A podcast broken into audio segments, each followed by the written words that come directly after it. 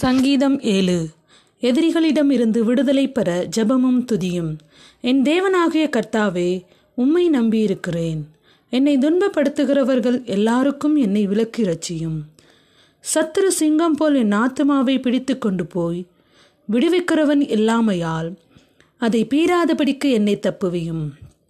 என் தேவனாகிய கர்த்தாவே நான் இதை செய்ததும் என் கைகளில் நியாயக்கேடு இருக்கிறதும் என்னோடே சமாதானமாயிருந்தவனுக்கு நான் தீமை செய்ததும் காரணமில்லாமல் எனக்கு சத்ருவானவனை நான் கொள்ளையிட்டதும் உண்டானால் பகைங்கன் என் ஆத்துமாவை தொடர்ந்து பிடித்து என் பிராணனை தரையிலே தள்ளி மிதித்து என் மகிமையை தூளிலே தாழ்த்த கடவன். கர்த்தாவே நீர் உம்முடைய கோபத்தில் எழுந்திருந்து என் சத்துருக்களுடைய மூர்க்கங்களின் நிமித்தம் உம்மை உயர்த்தி எனக்காக விழித்து கொள்ளும் நியாய தீர்ப்பை நியாய தீர்ப்பை நியமித்திருக்கிறீரே. ஜனக்கூட்டம் உமக்காக சூழ்ந்து கொள்ளும்.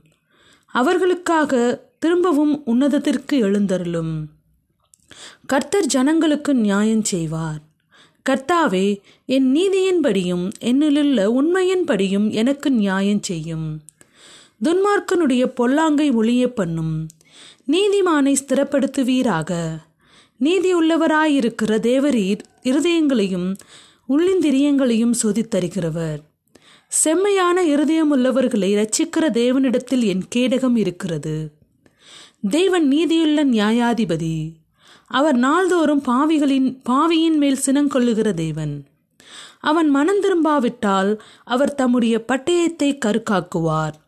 அவர் தம்முடைய வில்லை நானேற்றி அதை ஆயத்தப்படுத்தி இருக்கிறார் அவனுக்கு மரண ஆயுதங்களை ஆயத்தம் பண்ணினார். தம்முடைய அம்புகளை அக்கினி அம்புகளாக்கினான்.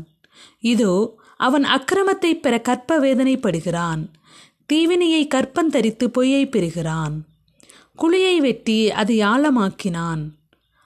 தான் வெட்டின குழியில் தானே விழுந்தான். அவன் தீவினை அவன் சிரசின் மேல் திரும்பும். அவன் கொடுமை அவன் உச்சந்தலையின் மேல் இறங்கும். நான் கர்த்தரை அவருடைய நீதியின்படி துதித்து உன்னதமான கர்த்தருடைய நாமத்தை கீர்த்தனம் பண்ணுவேன்.